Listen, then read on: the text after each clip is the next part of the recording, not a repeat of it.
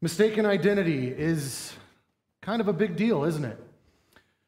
Being mistaken for somebody you're not can cause heartache, it can cause financial ruin, it can cause all sorts of issues. It is a serious problem. And I think about myself and I go, well, you know, I, I kind of like my name. You know, Jonathan Roberts. You know, my mom will watch this later, so thanks, mom. I like my name. But a mistaken identity would, would cause me a lot of heartache if my name were common. Turns out my name is rather common. Did you all know that there is a professional dancer named Jonathan Roberts? And it's not this one. As a matter of fact, he was on Dancing with the Stars, spells his name exactly the same as mine. The thing is, though, I don't go by Jonathan Roberts, I go by John Roberts, which causes even more headaches if we start thinking about mistaken identity. Not only is there a hymn writer that we've actually sung some of the hymns of this year named John Roberts, but he's been dead for a few years, so hopefully no one mistakes me for him. There is a Fox News anchor named John Roberts. There's also a Supreme Court justice who happens to be the Chief Justice. So, you know, it's the Roberts Court when you're referring to the Supreme Court right now. If only he made some better rulings. Uh, but still, it's kind of fun to be the Roberts Court. But those are all celebrities, so there's no, there's no chance that I might get mistaken for somebody, right? Well, it turns out there's over 65 John or Jonathan Robertses in the Portland metropolitan area. That's kind of crazy to think about. There's a doctor on the west side, there's a dentist out in Beaverton, there's even a John Roberts construction company, which is pretty amazing and it's not by me. I don't have the time. But when we think about all of these, these, uh, these different people out there, it would cause all sorts of problems if you called up John Roberts, the dentist, and started asking him theological questions. And please don't come see me afterwards about a toothache. My wife, that's a different story. You can talk to her about it. She's a dental assistant, just in case you didn't know that. See, mistaken identity can cause heartache. I want to share with you guys a story about a Brazilian car washer whose name was Gilberto Araujo. I don't know if that's pronounced right, but I'm going to run with it. Gilberto was walking down the street when a car pulls over and says, Gilberto, what are you doing? And Gilberto goes, I'm walking down the street going to work at a car wash where I work. He goes, Did you know that your funeral's today? And Gilberto goes, no, I don't think it is. He goes, No, no. Your family and your friends are at your funeral and they're burying you. And he goes, But I'm here. How's that work? So, according to the BBC, he crashed his own funeral. I don't know if it was surprise, but whatever it was, he showed up and people, some of them screamed, a few fainted, and a few others went, What the heck is going on? Well, it turns out Gilberto um, was working like usual when somebody who looks exactly like him came to the place where he was washing cars and died. Gilberto's brother identified the body as Gilberto. So they set up a funeral, they brought all the friends and family in, and they were burying this person that no one could figure out who it was. But it was definitely not Gilberto. So, this is a big deal, don't you think? The mistaken identity. I mean, think about the heartache that the family had gone through, the brother and all the friends coming together. And then the confusion when Gilberto pops out and says, surprise. See, here's the thing. The question would be what would the family do in response to this mistaken identity? Would they go, no, no, you can't possibly be Gilberto. We're going to believe that he's dead? How bad would that hurt Gilberto? He would have no family. And how bad would that be for the family? They're mourning over somebody when their son is right there. See, mistaken identity can cost, mistaken identity can hurt. And then, even worse than that, is when you've got the mistaken identity and you keep running with it. I mean, think about it. You go over to that John G. Roberts, the dentist over there on the west side, and you say, I need answers about the book of Romans. Help me. And you keep going back to that John G. Roberts, and he has no answers. How ridiculous would that be? Because you've got the wrong person. Today, we are going to look at how our world gets the wrong person when it comes to Jesus. See, there's lots and lots of Jesuses in our world. And all of them, save one, are figments of people's imagination. And so today, we are going to, to get our minds rightly set on who Jesus really is because it changes everything this Saturday morning, this Friday night. Because if Jesus is the true and rightful king, it changes everything about Christmas. So today, our goal is to see Jesus rightfully as the true king. Our goal is to talk about how he is the true king. One apologist said, Whenever anybody asks you and says to you, I believe in Jesus, you say, Which one? Because everybody, even atheists, believe Jesus existed. There's countless books that say Jesus existed. There's countless people that have a picture of Jesus. Sometimes that Jesus stays in the manger. Other times that Jesus walks around like the fifth Beatle with all sorts of extra thoughts and extra wisdom to impart. Other times he's the Buddha.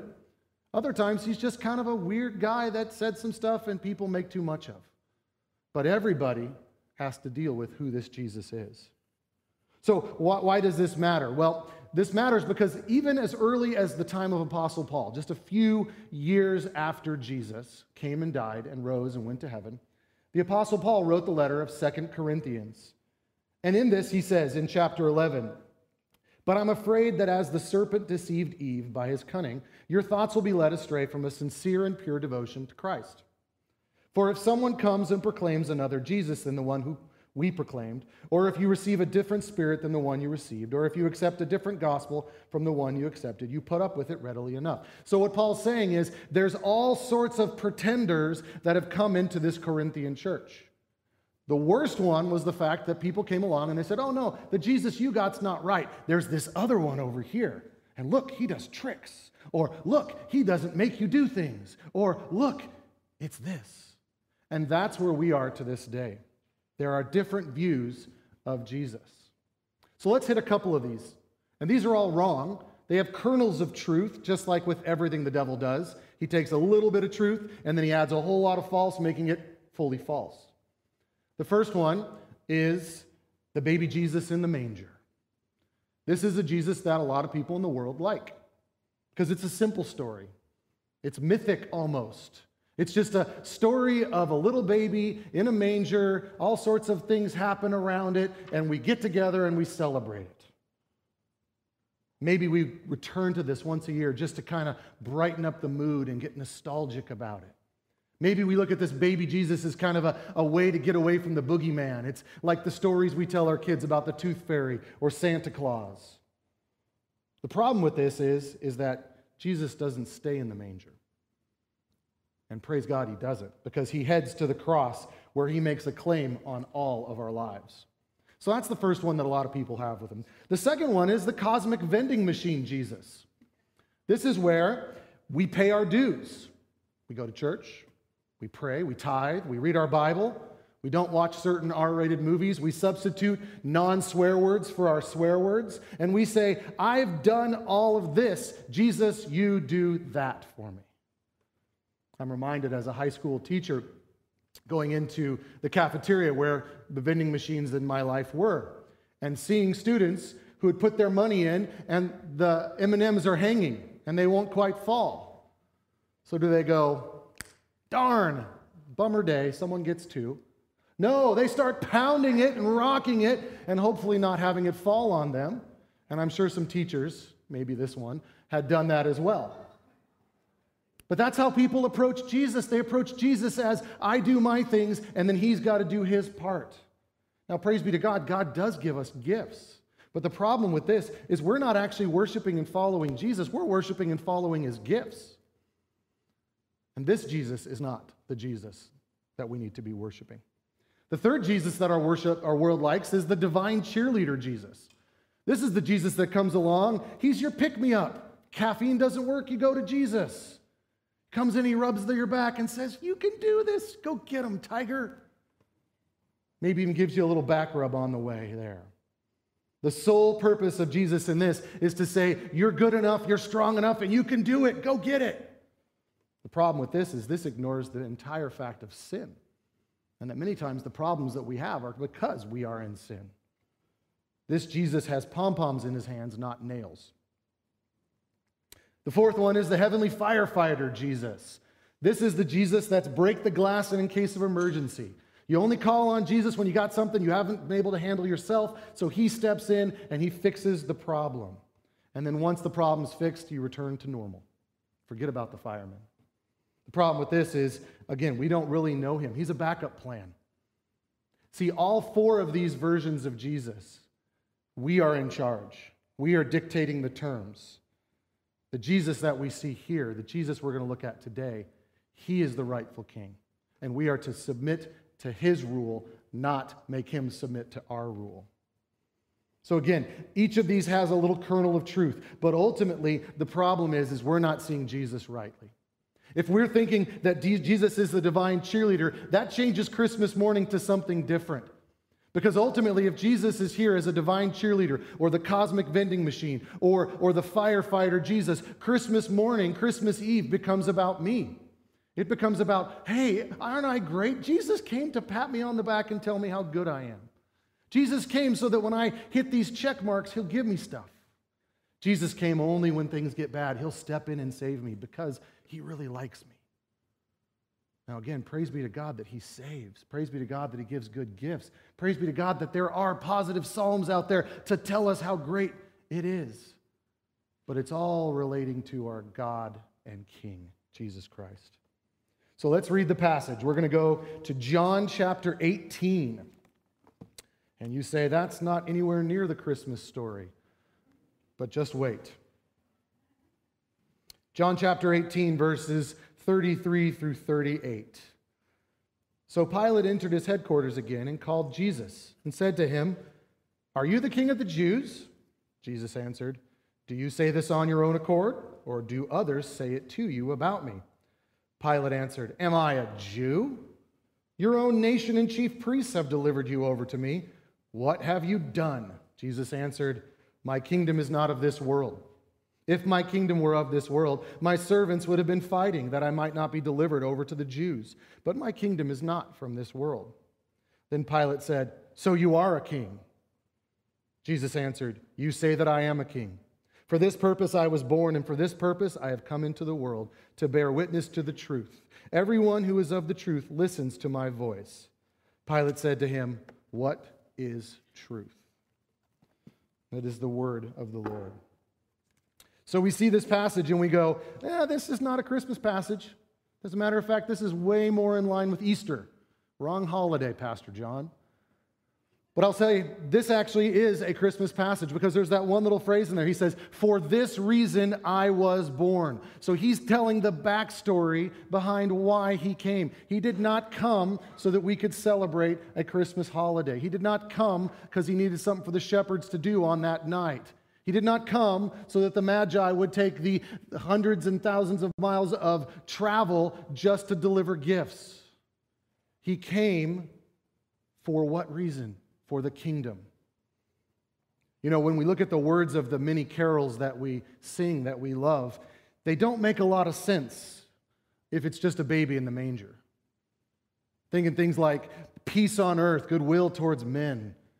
A lot of these, these songs don't make sense unless we keep the cross in view. Look at what Isaiah 53 5 says. But he was pierced for our transgressions, he was crushed for our iniquities. Upon him was the chastisement that brought us peace, and with his wounds we are healed. See, Jesus came not to stay as a baby, but to become a man and then live the life that we couldn't and die the death that we deserved so that we could have eternal life that we don't deserve. So we want it our way. We want Jesus when we need him. And when we don't need him, we don't want him around. We'd rather be in charge. See, ultimately, the biggest sin that all of us have is rebellion. We are constantly rebelling against the king's rightful rule. And that's a sin that we must constantly be repenting of and saying, Lord, I submit. Lord, I submit. So look at the promise here in Isaiah. It says, He will bring us peace and He will heal us. Is that not what we need? 2021 needs peace and healing, just like 2020, just like 2019, and all the way back. It's not because we're broken, it's not because we're worn out, it's because we are sinners in rebellion against the King. And when you get a lot of sinners in a room together, they don't just spontaneously break out in worship, they spontaneously break out in rebellion. And this is the nature of mankind. We are constantly rebelling against our rightful king. We need this healing, we need this peace, but it only comes with the king. So, only understanding of why Jesus came can we understand this Christmas event we're celebrating. Because this is our king. He is the king, and nothing we think or believe changes the fact that he's a king. All we can do is come into line with reality, or we can rebel against it. That's the two ways. There is no other. So let's look at some deeper context here, because obviously I'm not going to go through all 17 chapters of John getting us to this point. But where have we been as a church in our look at the book of Matthew and the look at Jesus' life? Well, we start off the book of Matthew, chapter 1, and it says, Here is the genealogy of Jesus. And it works its way all the way down to one really important person, King David. And then from King David all the way to Jesus. Matthew's making the claim that Jesus is the rightful king. Jesus has royal blood. He is the true king. Then in Matthew chapter 2, verses 1 and 2, after Jesus was born in Bethlehem of Judea, in the days of Herod the king, behold, wise men from the east came to Jerusalem, saying, Where is he who has been born king of the Jews? For we saw his star when it rose and have come to worship him. So now we're in the second chapter of Matthew. In the second chapter of Matthew, we see a group of pagans. There's probably not three, it may have been a lot more. It may have been one guy and he was carrying a lot by himself. But however it was, they showed up and they said, We're looking for the king. The pagans come to King Herod saying, We want to see who this king is. Matthew chapter 3, John the baptizer, he's out baptizing in the wilderness. Jesus shows up. He had been preaching this entire time repent, for the kingdom of God is at hand. That means the kingdom of God is here. The kingdom of heaven is here. And if the kingdom of heaven's here, it means the king is here. This was a pretty common refrain throughout the book of Matthew. Chapter 4, Matthew 4 17, Jesus gets back from the wilderness. And it says, Jesus began to preach, saying, Repent, for the kingdom is at hand. Kingdom of heaven is at hand. This is what Jesus repeats over and over again. Paul repeats it. The disciples repeat it. It is why Jesus came. Repent, turn, and go a different direction. Why? Because the king is here. Fast forward now to John chapter 18. 30 years later, Jesus says, three years removed from when John the Baptist baptized him, he has been arrested because he's a Messiah that the Sanhedrin doesn't want. He's a Messiah that's not doing the things that they want him to do. So Jesus is arrested. They take him to Pilate's residence. And one of the things that I caught this time in reading it is that when they get to Pilate, who is not a Jew, they get to his house and they won't cross the threshold because they don't want to get defiled because the next day they want to sacrifice the Passover lamb, which is really ironic because Jesus is right there. He's the Passover lamb. And so they force Jesus into this pagan ruler's house, and Pilate begins to question Jesus It's ironic, this sham trial that they put together. They didn't want to they didn't want to violate the, the Passover laws, but they'll break all the other laws to put Jesus to death. And yet Jesus died for that too. Isn't that amazing? So let's look at verses 33 and 34. So Pilate entered his headquarters again and called Jesus and said to him, Are you the king of the Jews? Jesus answered, Do you say this of your own accord, or do others say it to you about me? So, this is a loaded question. A loaded question is a, a way to ask a question where if you answer it one way or the other way, you still damn yourself. You still say that you've done something wrong. When did you stop beating your dog?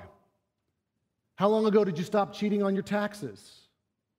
When, you know, just simple questions like that, where if you say, Well, I haven't, oh, so you still are. Well, I did just recently, so you were before. There's no way to answer this that can get the answer right. Because ultimately, what does Pilate mean by king? And see, this is where Jesus pushes in. He pushes right in and he goes, Well, what do you mean by king? What does that mean when you say, I'm a king? Does it mean that I'm here to overthrow, I'm a revolutionary, and I'm going to overthrow Rome? which is ironic because that's what the Sanhedrin wanted. And they actually tried to convict Jesus of being that, even though that's what he wasn't. It's an irony there. Or is it something else? Is Pilate starting to see the light and go, you know, you actually look like a king, but not like one I'm used to? Jesus gets right to it and he leans right in on this and says, Why are you doing this? Why are you saying it? Pilate has in mind who he thinks Jesus is. See, Jesus is not a stranger. This is not the first time Pilate's like, I've never heard of Jesus. That's not the way this works. Pilate knew who Jesus was, he'd been on their radar for a very long time. And so he already knows who he thinks Jesus is when he walks in the door. See, Pilate is asking Jesus if he's the leader that he thinks he is.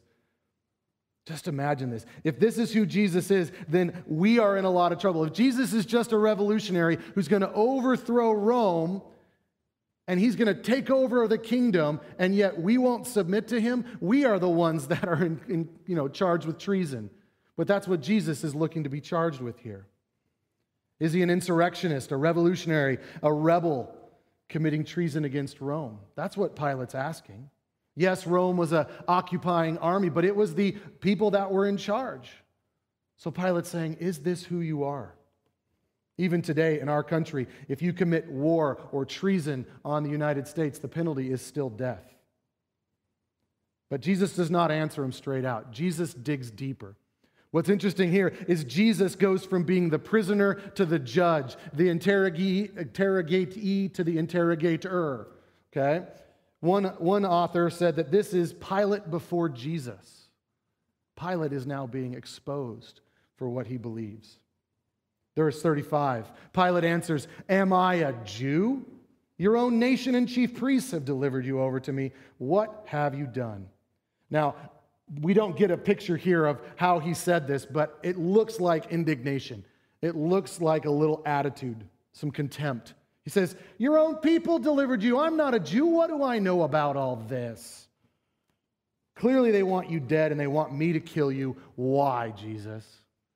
And then look at Jesus' response, verse 36. Jesus answered, My kingdom is not of this world. Don't you just, don't you just think that Jesus was just so, so calm in this? Pilate's going, I'm not a Jew. They want to kill you. Tell me what's going on. And Jesus just goes, My kingdom is not of this world. And Pilate's got to be going, Oh, great. That doesn't help. What's going on here? And then he says, If my kingdom were of this world, my servants would be fighting that I might not be delivered over to the Jews. But my kingdom is not of this world. Jesus says, You misunderstand my kingdom. My kingdom is greater than yours because the king is greater. My kingdom is greater because my kingdom is over all the kingdoms of the earth. He's saying, it's not of this earth, meaning, no, doesn't mean that it's not applying to this earth, but that it's not just this little teeny empire. I mean, Jesus has got to be going, Oh, Romans, your empire, it's so cute. Mine is so much vaster.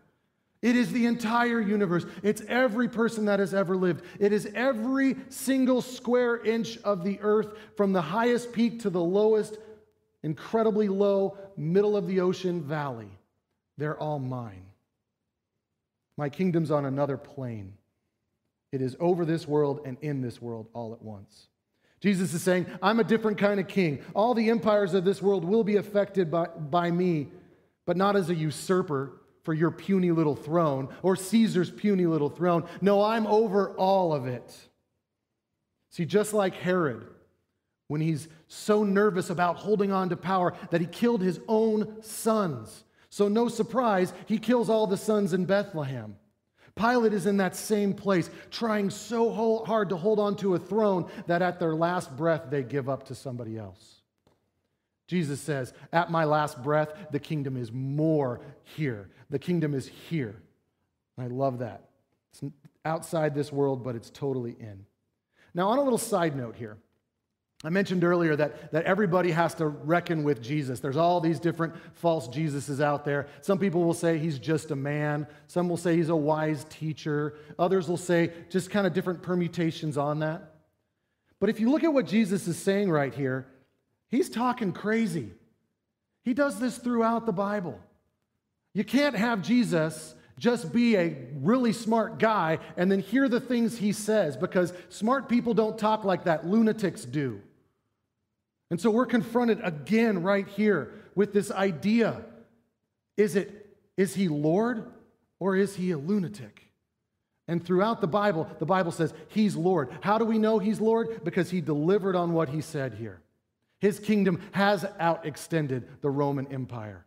His kingdom is here, its kingdom is growing, and his resurrection from the dead proves all of it is true.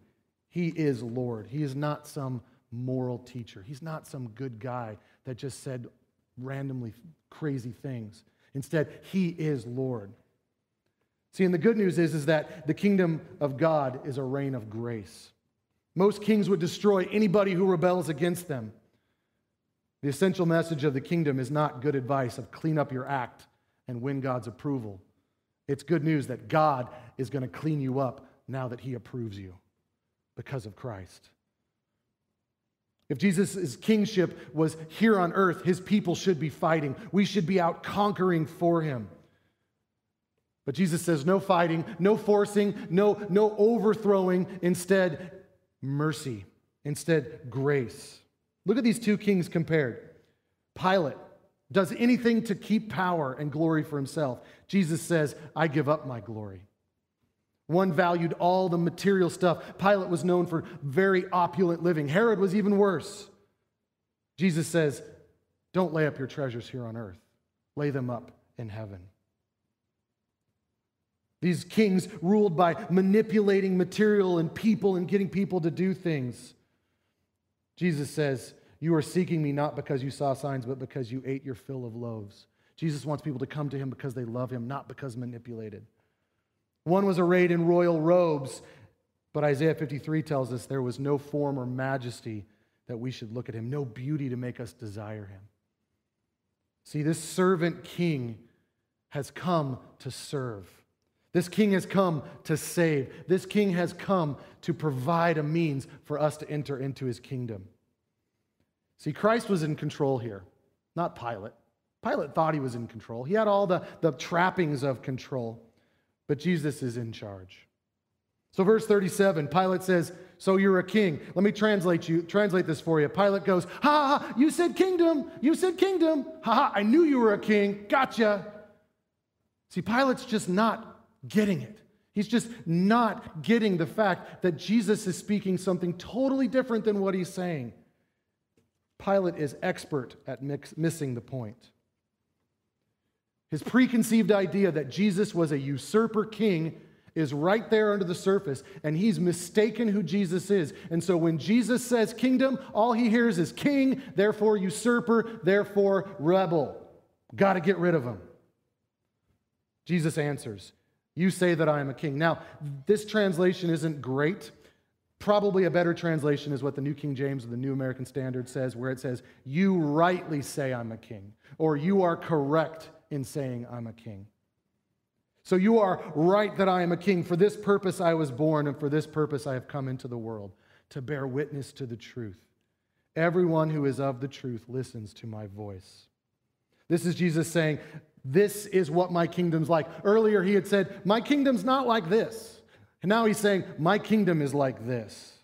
He says, I, was a ki- I am a king. I was born. I came into this world for this reason. Now, one thing we cannot miss here, because I think a lot of people don't get this, and it would be a shame for you to be in church and not get this. Jesus did not come into existence on Christmas morning. When baby Jesus opened his eyes and his mouth and breathed his first actual breath, that was not when Jesus came into existence.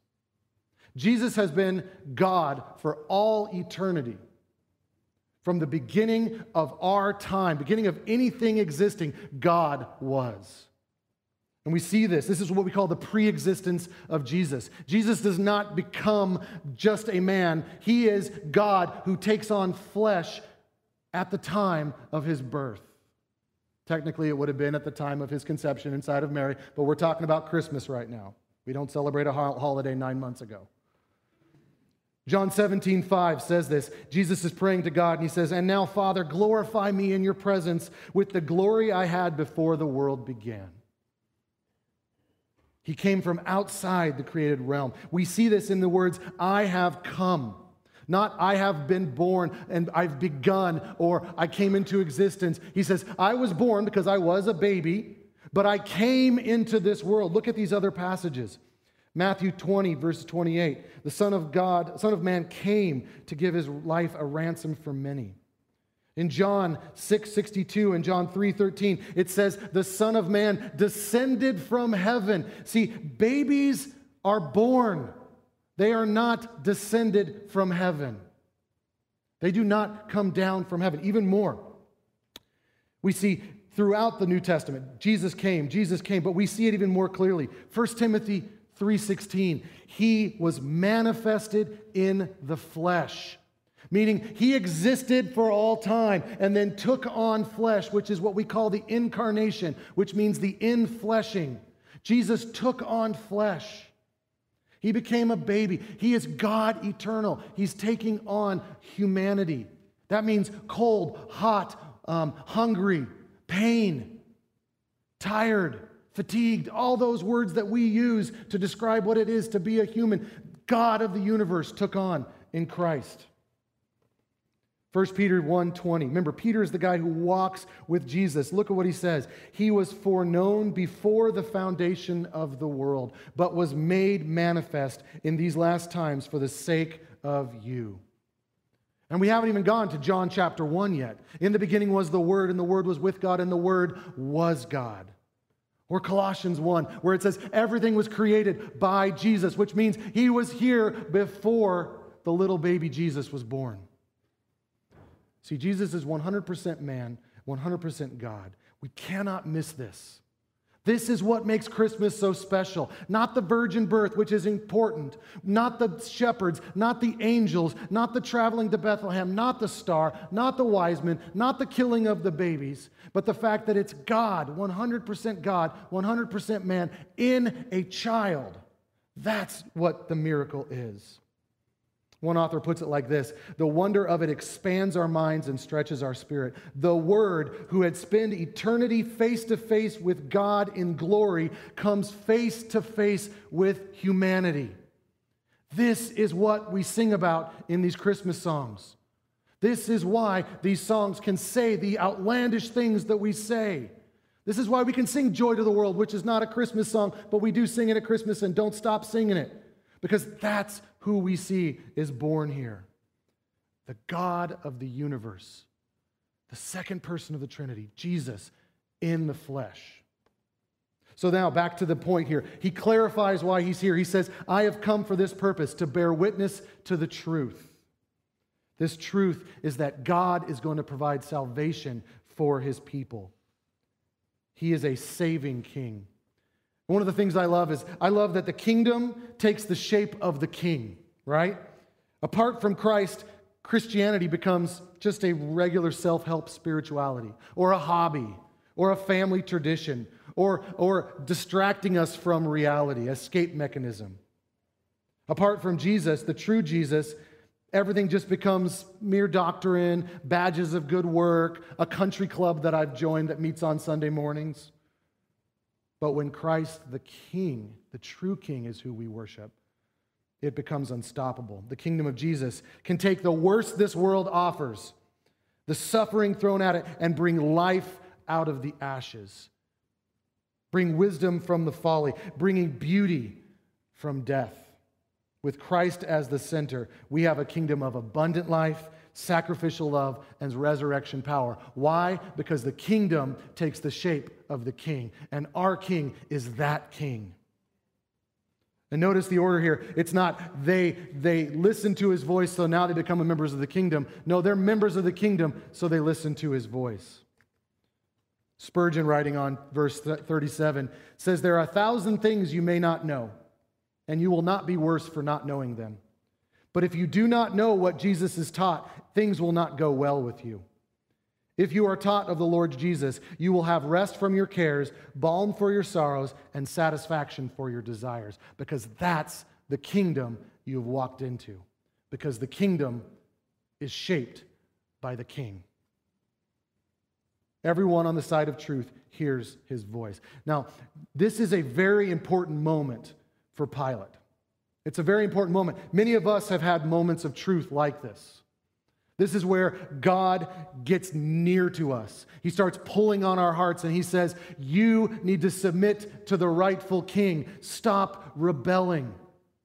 For many of us, we call that the moment we became a believer or the moment we surrendered. Maybe we prayed a prayer, maybe we didn't. However, it was, it's a total 180, turning a different direction.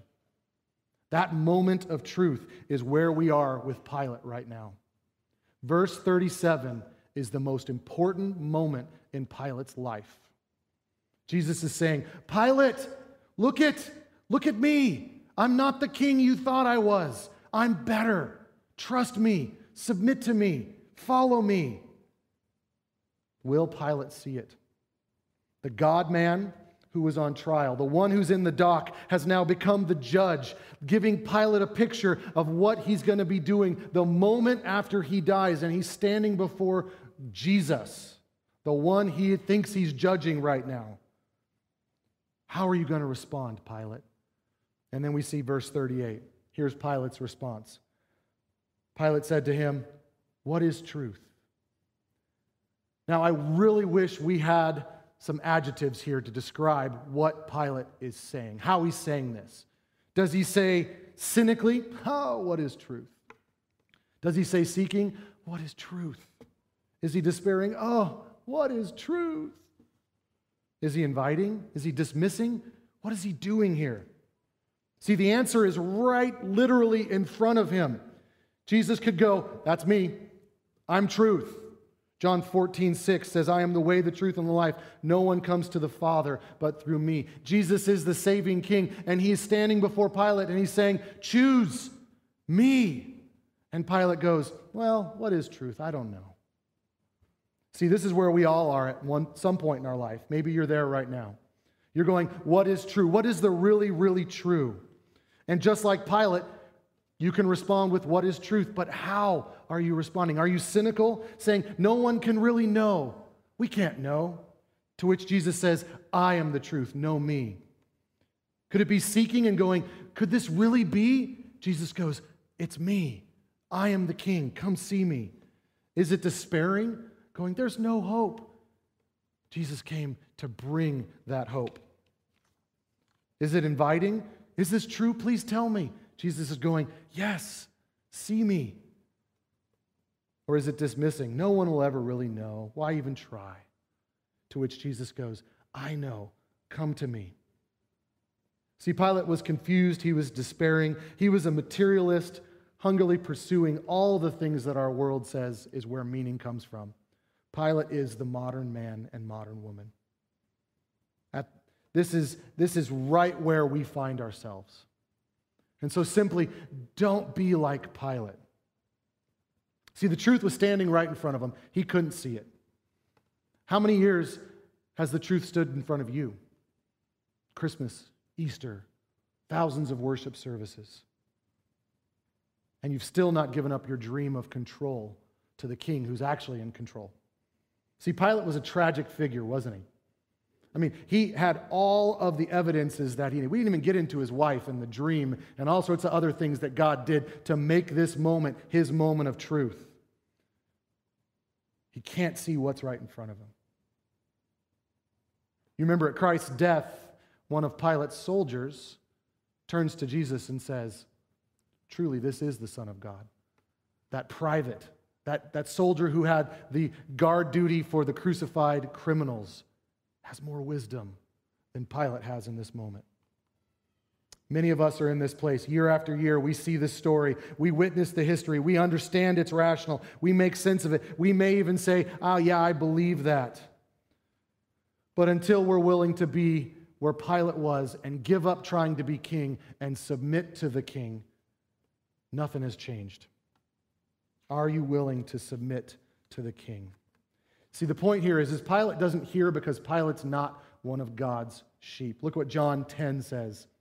My sheep hear my voice, I know them, and they follow me. I give them eternal life, and they will never perish. No one will snatch them out of my hand. My Father, who has given them to me, is greater than all. No one is able to snatch them from the Father's hand, and I and the Father are one. Think about this king. How kind of a king is this? See, Pilate was the typical king. You rebel against the king, you get put to death. This is not the way of our king. And praise be to God, because this room is full of rebels. This room is full of insurrectionists who want to overthrow the king, who work to try to overthrow the king. See, we deserve the death of a traitor. We deserve the death for treason, just like Pilate. But yet, Christ died for us. Thinking we're the king or the queen of our own story is not in touch with reality. See, a case of mistaken identity, not only towards ourselves, but way worse, towards the king of the universe. But unlike the kingdoms of this world, this king does not come to us with a sword extended at our necks. He does not send us to the gallows. Instead, he says, I'll go to the gallows. I will take the sword. I will take the punishment. All I ask is that you submit to me. This is where peace on earth comes from. This is where goodwill towards men comes from, because the king's kingdom is built on the king, and that king sacrificed to make that a reality. This is the king that we are to follow, and not only follow, to obey and to love. So, my prayer for you today as we finish up is that you would see Jesus rightly, and you would see that he is the king come into the world to lay his claim on your life. Will you submit or will you rebel? Let's pray. Heavenly Father, thank you for this passage, Lord. Thank you that we have this picture from Pilate of what not to do. And Lord, I, I pray that he did see the light.